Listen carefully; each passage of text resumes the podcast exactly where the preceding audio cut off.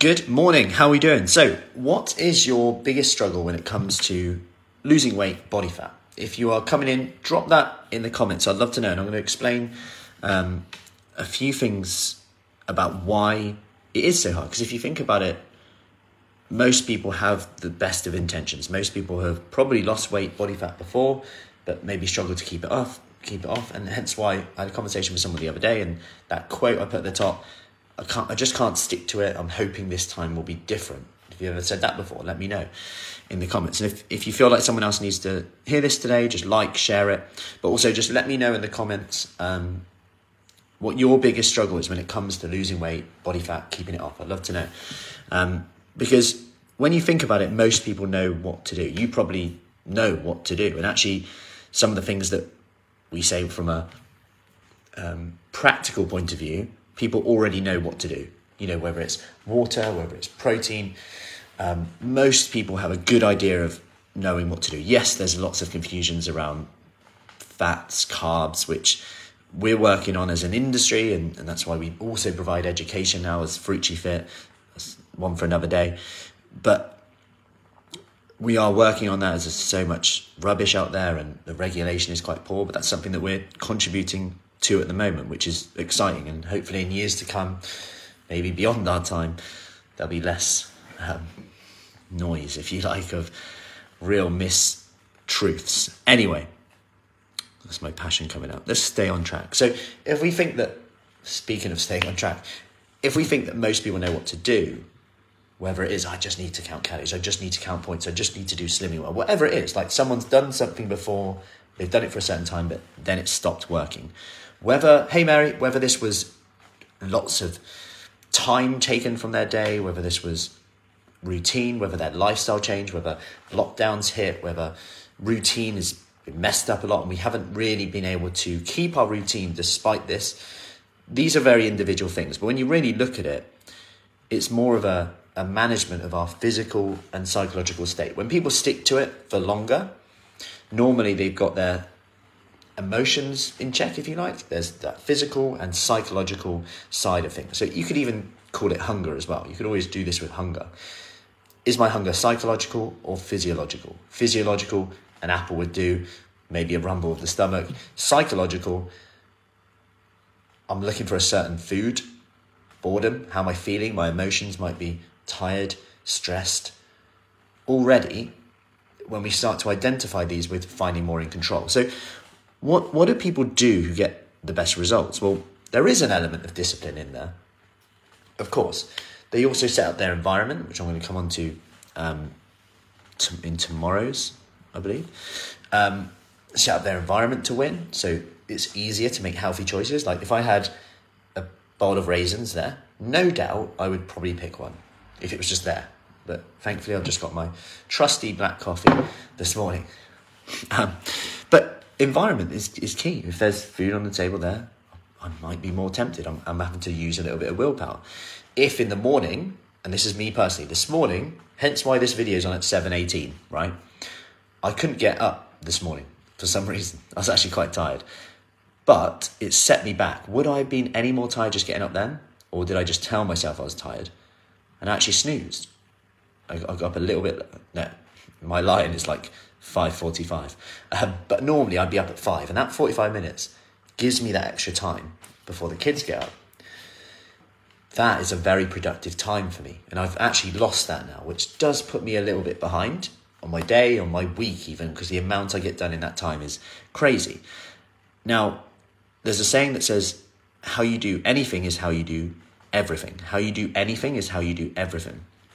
And if you snooze the alarm in the morning, many times, you're probably going to be on the back foot in the morning, then in the day. Then how does that then snowball into other decisions that you make? We're maybe then time poor later in the day because we're having to catch up. We're a bit more stressed about it now. Are we then make, maybe more likely to make worse decisions with our food? Then it comes back down for me personally. I need to get to bed by a certain time. Otherwise, I'm chasing my tail a little bit in the morning.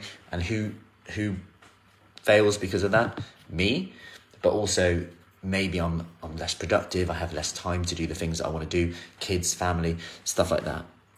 So then we've got to look at okay, how important is this to me? when it's not just a snooze of the alarm at that time, it's what am I saying yes to, what am I saying no to? And again, this is how we get our psychological management of physical and psychological self in this.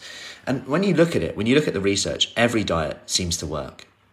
Any diet where you provide support and accountability and you know often like-minded people like when I worked in public health and the NHS, you saw it right there. People with diabetes who have coming in, they would never never had something like that before and we created it um, in Swindon at the time, a public health initiative, um, which was which was great. And people were like, "Well, I've never, I never knew so many other people had diabetes. I never knew you could do this, do this." I was speaking to them. I feel really motivated now. I've got accountability, and that was the first time in my career, if you like, health and fitness career, where I realised the power of like-minded groups. Now here we are, Fruity Fit, like-minded ladies together in the same room, wherever that's a Zoom room, or in person in Devizes, Marlborough, wherever that is, or outside of that in our event.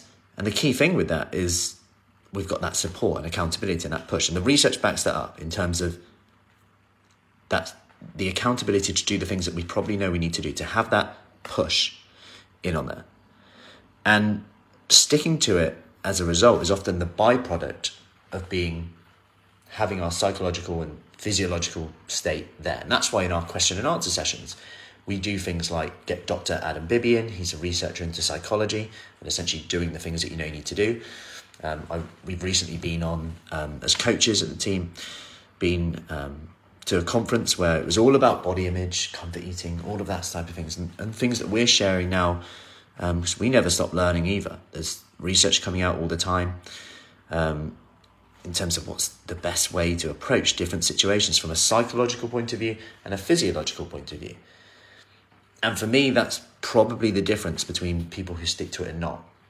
And when you look at the results that some of the ladies have achieved, it kind of says that. And when I, I got messages like this morning that we saw one of the ladies who was like, wow, like she's like freestone down and she's took her granddaughter uh, to um, music with mummy, I think that's the one. And she was like on the floor, and someone else said to her, and she didn't really think of it. Someone else said, "If I get down on the floor, I ain't getting back up." She's like, "Wow, yeah, I'll get back up." That's a huge why, and then you've got that why coming in. That's that psychological. So when that alarm goes off, this is my why. Bang, I'm up because this is important to me now. This is a reminder of why I'm doing this, and that's a really powerful thing to have. But then it's a case of okay, do I just need to routine scheduling? How do I get better routine? Well, I need to make sure these book these sessions in. I always attend them live. This is another trait that I find that generally suits people better. But there's some people who are really motivated just doing in their own time when they fit it in. That's fine too. But we find, especially at the start, if you've failed a lot of time, failed a lot of time, tried a lot of times before, having that scheduled in. So on a Sunday, sitting down and going, "Hey, Joss, I will attend this one, this one, this one, and this one." I'm, they're the ones I'm committing to. Now we've got a plan in place. Now that's less willpower because you don't have to just, oh, my workouts as well. You know when you're going to come in. All of a sudden, routine is starting to build up. I need to get up at this time. To get up at this time, what do I need to do? Go to bed at this time. That's a key one for me. Everything then snowballs, like I said. So, I hope that helps. Any questions, as always, just let me know. Have a lovely Sunday. Take care.